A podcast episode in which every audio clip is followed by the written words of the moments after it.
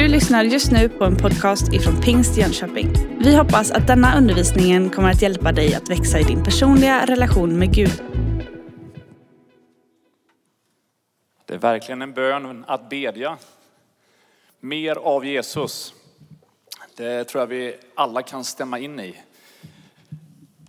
Jag tänkte jag skulle spela lite grann på den här obon. Eller så ska jag bespara er alla från att det händer. Livet är ju fyllt utav massor med olika saker.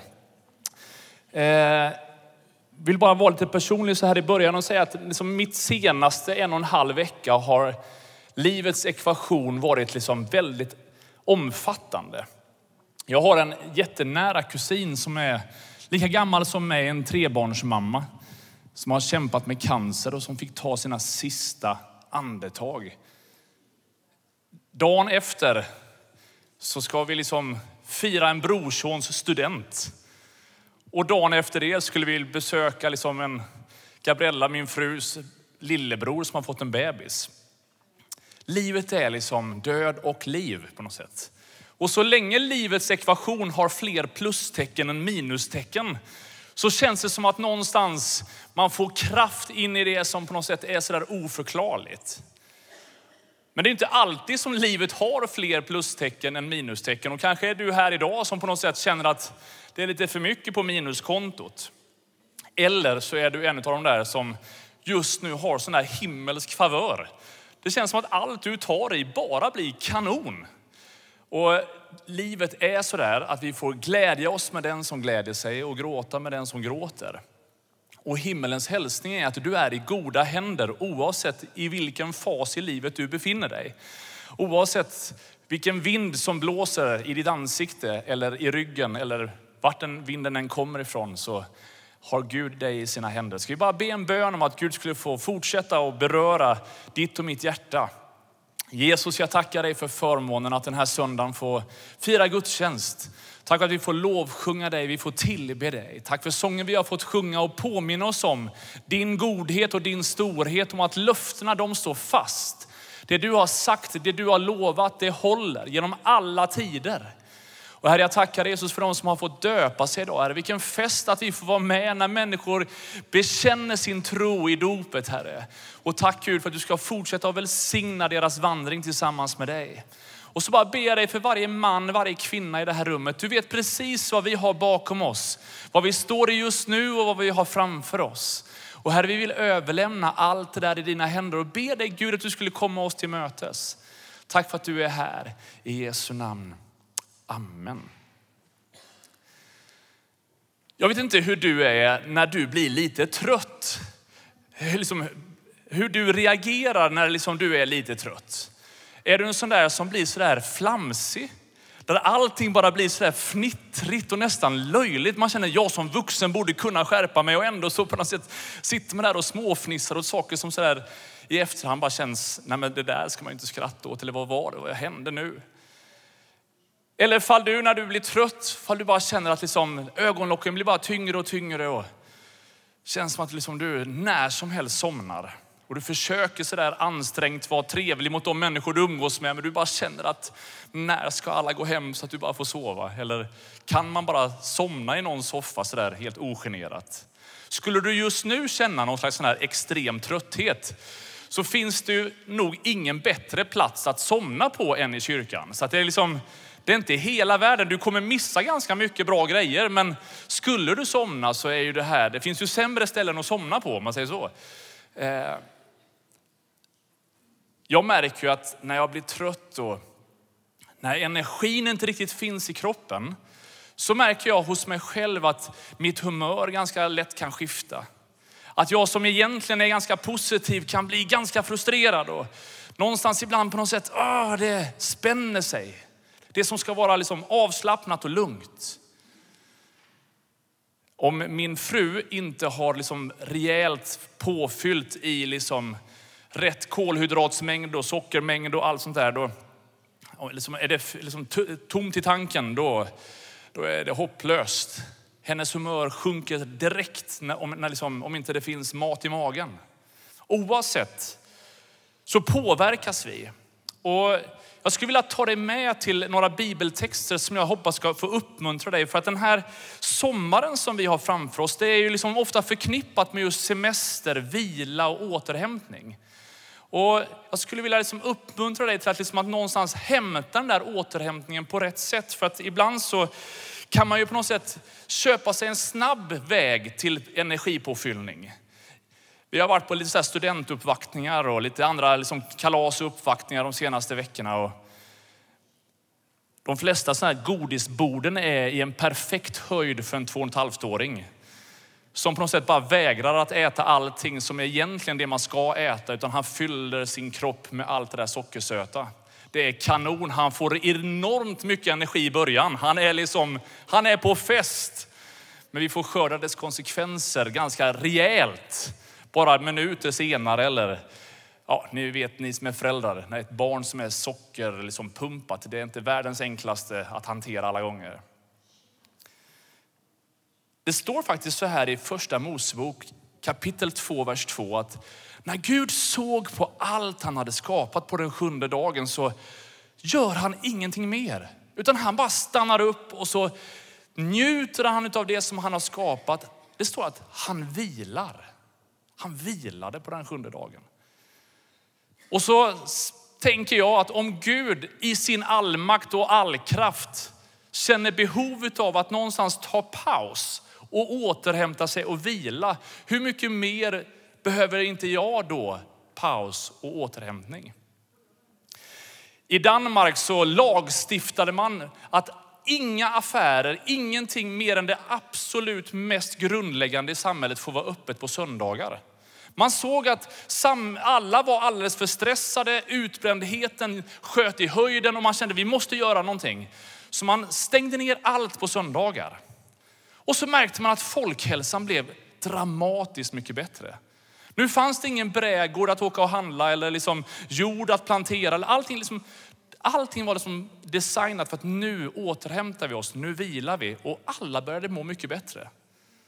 Tyvärr var marknadskrafterna för stora så efter en kort tid så höll, orkade man inte hålla emot så att man började öppna upp alla affärer igen och så såg man på folkhälsan hur den bara shwop, sjönk ner. Vi är skapade för vila. Det finns berättelser om Napoleon och en del av kommunistledarna i gamla forna Sovjetunionen som ville utplåna det kristna arvet som man på något sätt kände fanns i världssystemet. Och man försökte bryta den här sju dagars cykeln till att återinföra någon slags tio dagars cykel. Man försökte vrida och vända på kalendergrejerna. Och man märkte att hur man än försökte så blev folk bara sjuka och mådde dåligt. När inte så som Gud har skapat oss, när vi inte är i linje med den där vilan, så verkar det åstadkomma frustrationer inom oss.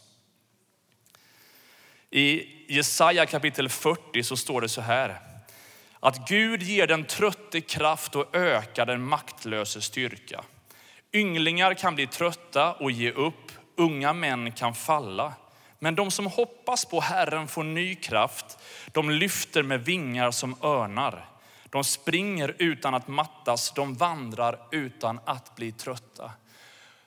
Och den bön jag har för den här gudstjänsten det är att Gud ser dig, han vet vad du behöver fylla på med för kraft. Han vet vad du behöver fylla på med för att återhämta dig så att du kan liksom fortsätta ditt liv i det som han har tänkt.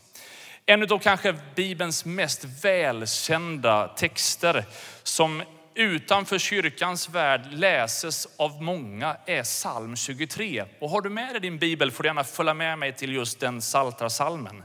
Psalm 23. Jag tror vi står upp, du ska få sitta en stund till snart. Så att vi står upp och så läser vi tillsammans. Psalm 23. Där står det så här. Herren är min herde mig ska inget fattas. Han låter mig vila på gröna ängar. Han för mig till vatten där jag finner ro. Han ger liv åt min själ. Han leder mig på rätta vägar för sitt namns skull. Även om jag vandrar i dödsskuggans dal fruktar jag inget ont. För du är med mig, din käpp och stav, det tröstar mig. Du dukar för mig ett bord i mina fienders åsyn. Du smörjer mitt huvud med olja och låter min bägare flöda över. Ja, godhet och nåd ska följa mig i alla mina livsdagar och jag ska bo i Herrens hus för alltid. Varsågod och slå er ner.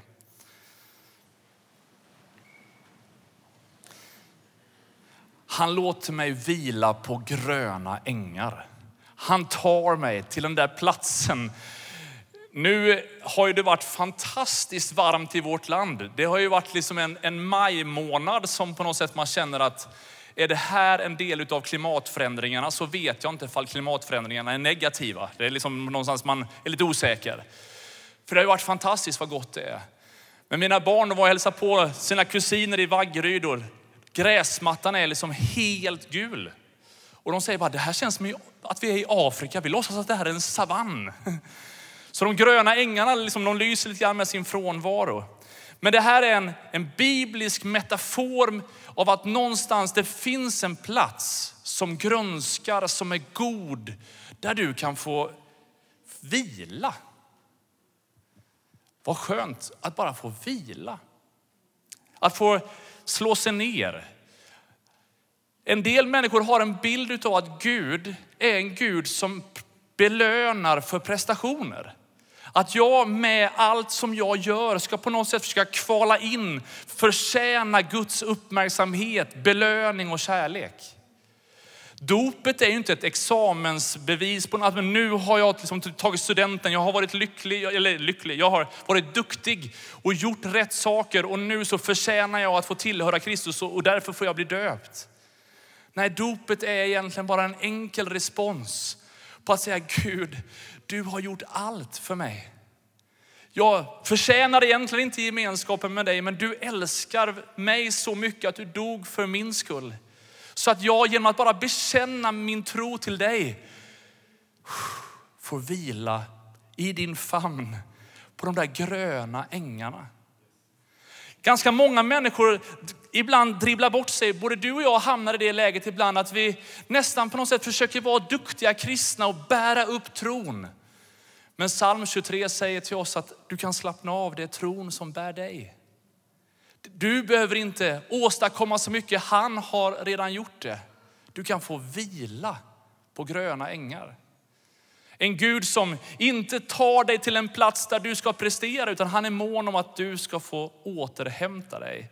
Han ska få ge dig den kraften som du behöver. Jesus själv sa så här, kom till mig alla ni som arbetar och är tyngda av bördor så ska jag ge er vila. Han sa också till dem, när han hade varit med sina lärjungar en tid och gjort massa saker, att kom med till en öde plats där ni kan få vara ensamma och vila er lite. Det var så många som kom och gick att de inte ens fick tid att äta. Gud har omsorg om oss. Han bara ser att nu har du gjort väldigt mycket. Kom här. Nu behöver du få vara lite ensam. Nu behöver du få bara liksom tid att äta, grilla tror jag han egentligen tänkte, men det, liksom, det står vil. Här får du bara grilla lite grann. Jag ska bara, sitt här, njut av den här platsen.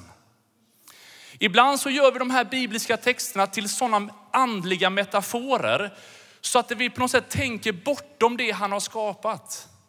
Men du vet, jag tror att när han skapade Vättern så tänkte han att den här sjön, den må vara kall av någon anledning för att dricksvattnet ska vara fräscht och bra. Men det ska också vara en sån här plats där människor som bor i den här delen av landet bara ska få sitta och känna, här är det gott att vara. Han vill att du ska liksom känna doften av nygrillat, vad du nu helst lägger på den. Och känna bara så här, åh Gud, tack för allt underbart du har skapat. Jag är ju ingen bonde. Jag har på något sätt jag har haft lite så här vandrande pinnar, någon sköldpadda. Alltså min, min track record med djur är inte till min fördel och inte till djurens välmående heller. Eh, men min lillebror han, är, han har massa hästar och massor med får. Så att jag har fått lära mig en del saker och har också liksom fått läsa in mig lite mer på vad är det egentligen att liksom ha får och vad är det egentligen som den här texten säger? Och det intressanta är att om får ska lägga sig ner och vila på de gröna ängarna Det gör de inte bara sådär. Utan om ett, om ett får inte känner sig tryggt så lägger det sig aldrig ner. Om man känner att det är någonting som oroar så kommer man aldrig till den här punkten då fåret lägger sig ner och njuter av det gröna gräset, hur grönt och fräscht det än är. Om det finns en oro. Det kan också vara så att fåren är osams. Jag visste inte att får på det sättet var liksom långsinta och osams. Men om fåren har hamnat i kiv med varann så är det inte harmoni i flocken och därför så lägger de sig inte heller ner. Det kan också vara så att massa flugor och parasiter håller på i luften som gör att de kommer aldrig till ro. De lägger sig inte ner. Eller så är det så att fåren, de går där och liksom, är liksom, har inte fått tillräckligt att äta och är så pass hungriga så att därför så kan de inte slappna av. När Gud säger att han är vår herde, han tar oss till de gröna ängarna, så säger han, det spelar ingen roll vad du än möter av oro. Jag vill ta dig bort från oron. Jag vill ge dig en frid som övergår allt förstånd. Mitt i det nu som på något sätt är liksom stress och jäkt och alla möjliga saker i din själ. Han vill ta dig ut ur det och bara med sin närvaro ge dig frid. Och är det så att det finns massa flugor som någonstans, kommentarer, massa olika liksom, grejer som förföljer dig, saker som på något sätt hela tiden stör dina tankar. Det är som brinnande pilar så säger han, jag vill ta dig till en plats där du ska få finna ro. Min närvaro ska driva mörkret på flykten. Och han tar oss också till en plats där alla hans får hittar harmoni menar, I det här rummet, du började ju liksom att förklara våra olikheter Kicki. här i början. Och jag menar, skulle vi gå vidare här med mikrofonen och fråga olika frågor skulle vi märka vilken enormt vad många olika sorters människor det finns. Självklart är det så att om vi bara gör våra egna saker, att vi skulle krocka med varandra hela tiden. Men när vi följer den gode heden så tar han oss till de gröna ängarna. Han för oss där vi finner ro, där enheten väcks i hans namn. Och är det så att du och jag bär på en hunger, ja, han ska ge oss en mättnad som gör att vi kan slappna av. Han, när vi liksom hungrar och törstar efter hans rättfärdighet, över hans närvaro, så ska vi bli mättade. Jag tyckte det var intressant när jag läste om de här fåren och insåg att om ett får är oroligt, om ett får inte riktigt kommer till ro eller blir skrämd av någonting som inte ens är värt att bli skrämd utav, så är det en slags kedjereaktion i hela fårskocken. Liksom. Att någonstans bara rycks alla med och bara springer i, liksom, i blind lydnad på något sätt till varandra. Nu, nu är det fara. Men tänk vad fantastiskt att Gud famnar oss och bara säger bara kom, jag ska föra er där ni finner ro. Jag ska ta er till de gröna ängarna där ni ska få vila. Och jag skulle vilja säga till dig som just nu känner att det är inte kalendern som är fylld med för många saker. Men livet är så tungt så att det gör så att du aldrig riktigt kommer till ro. Kristus säger, jag vill ge dig vila. Han är den gode heden. Han vill ta dig till de gröna ängarna. Kapitlet fortsätter med att han för mig till vatten där jag finner ro.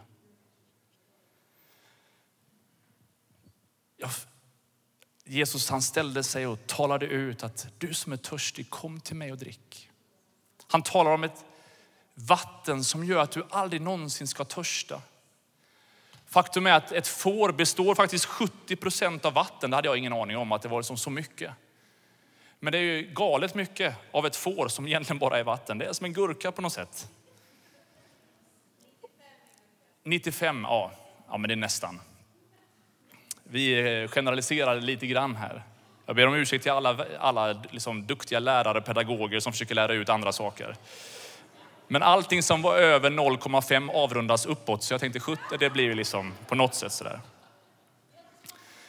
Men du vet när, när ett får håller på att torka ut, när, när, liksom, när det inte liksom är påfyllt med vätskenivån i, ett, liksom i kroppen, och det är likadant för oss människor, så sker det massor med reaktioner rent fysiskt i oss som gör att det som vi är skapade till, det liv som vi är tänkta att leva, det kommer inte att ske.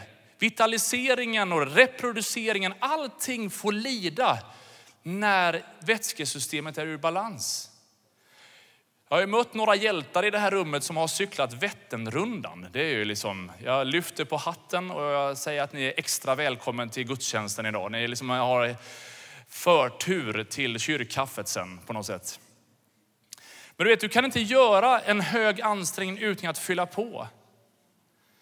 Och den gode heden är mån om att se till så att den där balansen är rätt så att du inte från insidan bryts ner, utan tvärtom att det finns kraft för varje sak som du har framför dig. Och Kristi löfte är att om du tar emot av hans ande, om han får fylla dig, så ska han fylla dig inte bara med en vätskekontroll, utan han fyller dig på insidan så att ur ditt inre ska det strömma strömmar av levande vatten som aldrig tar slut. Som gör att ditt liv, oavsett fall det är varmt eller kallt, oavsett om det är framgång eller motgång, så ska du få känna att du upphör aldrig att bära frukt. Dina blad kommer aldrig vissna.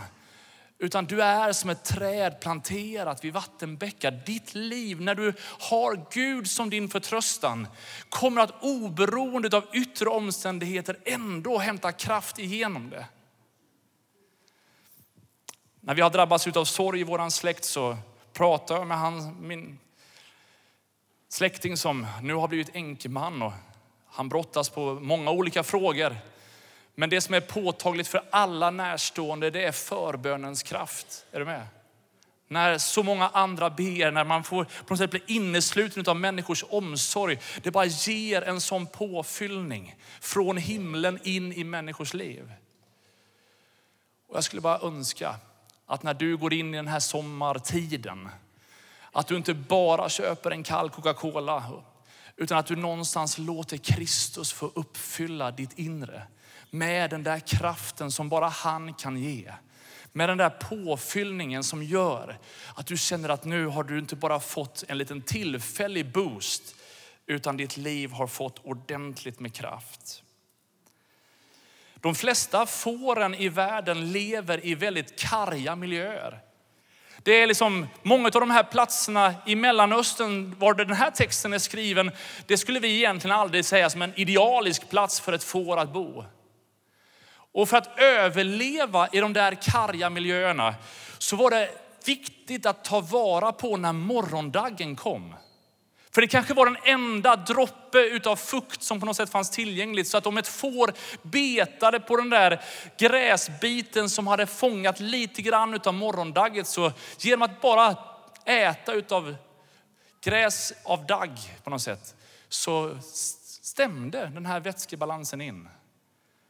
Och när du börjar studera kyrkohistorien så märker du att väldigt många av män och kvinnor som har betytt och betyder mycket för Gud och för andra, ja, de har lärt sig att i dagens början, innan solen har gått upp, säga Gud, vad vill du med den här dagen? Den personliga andaktens betydelse kan på något sätt inte liksom Eh, överskattas. Den är, den, är, den är så livgivande. Och jag skulle bara vilja skicka med dig den här sommaren att liksom på ett särskilt sätt lyfta fram Guds ord i ditt liv. Kanske bara läsa en saltarsalm och säga Gud välsigna den här dagen. Ha inte nu sån här överdrivet mål att om du är liksom ovan att läsa din bibel, ovan att be, liksom, du gör inte det så som du känner att du skulle vilja så ofta. Börja inte med någon slags sån här jättemål där du på något sätt ska avskilja 18 timmar varje dag till det. Ta vara på morgonstunden. Jag brukar sätta på en kopp kaffe innan de flesta andra vaknar.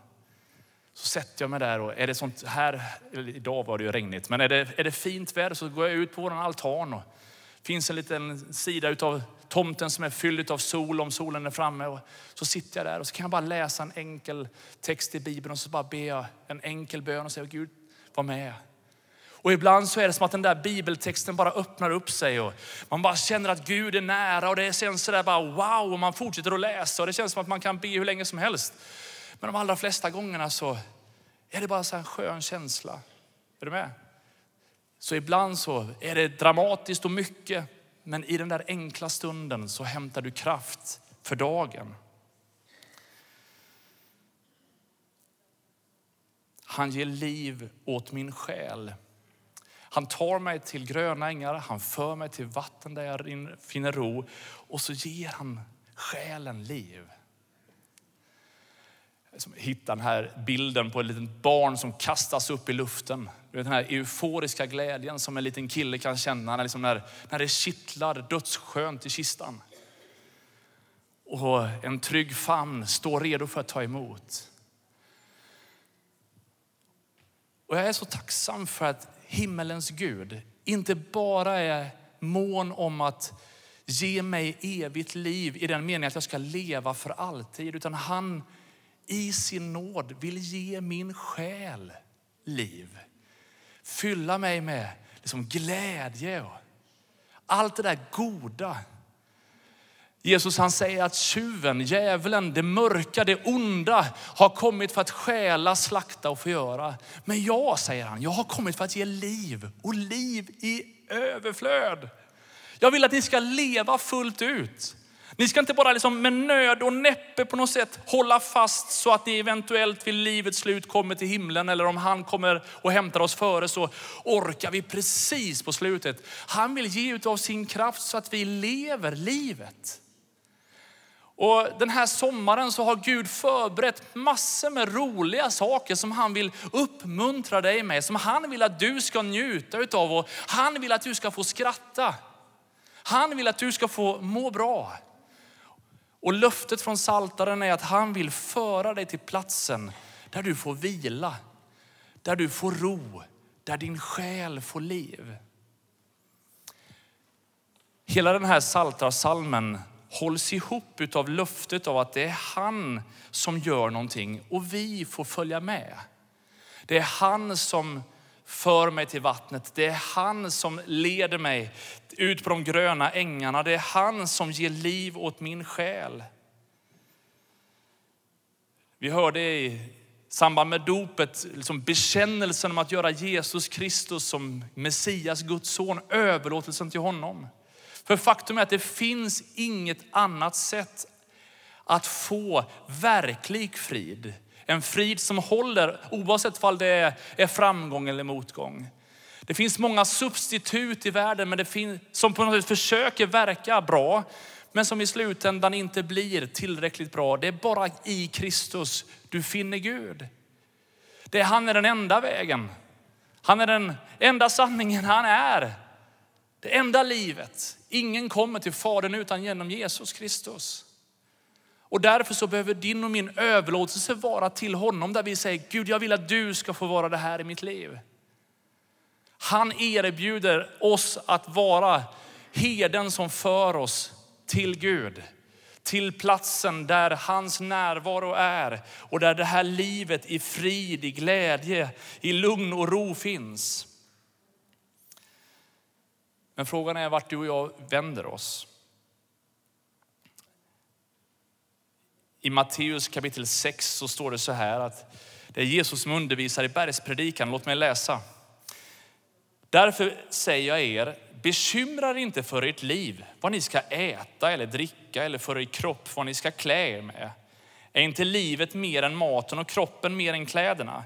Se på himlens fåglar. De sår inte, de skördar inte och samlar inte i lador och ändå föder er himmelske far dem. Är inte ni värda mycket mer än dem? Vem kan av er med sitt bekymmer lägga en enda an till sin livslängd? Och varför bekymrar er för kläder? Se på ängens liljor hur de växer. De arbetar inte och spinner inte. Men jag säger er, inte ens Salomo i all sin prakt var klädd som en av dem. Om nu Gud ger sådana kläder åt gräset som idag står på ängen och imorgon kastas i ugnen, hur mycket mer ska han då inte klä er? Så lite tro ni har. Bekymra er därför inte och fråga inte vad ska vi äta eller vad ska vi dricka eller vad ska vi klä oss med? Allt detta söker hedningarna efter. Men er himmelske far vet att ni behöver allt detta. Nej, sök först Guds rike och hans rättfärdighet så ska ni få allt det där andra också. Bekymra er alltså inte för morgondagen, för morgondagen bär sitt eget bekymmer. Var dag har nog av sin egen plåga. Eller som Saltaren 73 säger att vem har jag i himlen utom dig? Och har jag dig söker jag inget på jorden. Tänk om du och jag kunde lära oss att den där lyckliga semestern, den där, det som vi drömmer om och förväntar oss. Ja, om Kristus får komma först så kommer allt det där andra att komma på plats.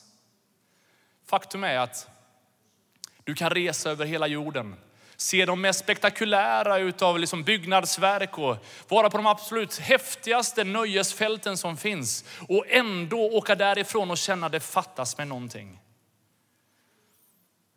Och du kan gå en enkel promenad på Vätterstranden som du har gjort så många gånger. Men i ditt inre känna att Kristus finns i mitt liv och känna det fattas mig ingenting. Tillfredsställelsen, lugnet du söker. Jag unnar dig upplevelser, jag unnar dig äventyr. Men låt Kristus komma först den här sommaren. Bana lite mer tid, plats för honom för att tala tro in i ditt liv och leda dig till de gröna ängarna. Föra dig till platsen där du finner ro, där du bara får vila i hans famn. Kanske är det så att ditt liv är fullt av böneämnen. Kanske du skulle unna dig att bara liksom släppa taget en stund och säga bara Gud nu, nu har jag sagt mitt. Nu, här är jag, talar du. Och så kommer du kanske förundras över hans faders armar som säger du är i goda händer. Min nåd är allt du behöver. Min omsorg famnar dig. Om du så vandrar i dödsskuggans dal eller fall du går genom eld och vatten. Ja, han är där. Han släpper inte taget om dig. Hela den här saltarsalmen majestätigt förklarar kraften, välsignelsen av att han är Herre i våra liv. När jag har dig söker jag inget på jorden. Vi ska alldeles strax be tillsammans. Jag ska välkomna teamet upp här så ska vi få betjäna oss lite grann i en sång innan vi går in i inbjudan tillsammans. Herre, jag bara ber för avslutningen av vår gudstjänst. Du vet precis alla människor som är i det här rummet. Du vet semesterplaner, du vet saker som vi har framför oss. Du vet de som önskar att de hade planer men av olika anledningar så har livet förändrats. Men Herre, jag tackar dig för att i dig har vi allt vi behöver. I Jesu namn. Amen. Du har just lyssnat på en podcast ifrån Pingst Jönköping. För att få reda på mer om vilka vi är och vad som händer i vår kyrka så kan du gå in på pingstjonkoping.se eller följa oss på sociala medier via pingstjkpg.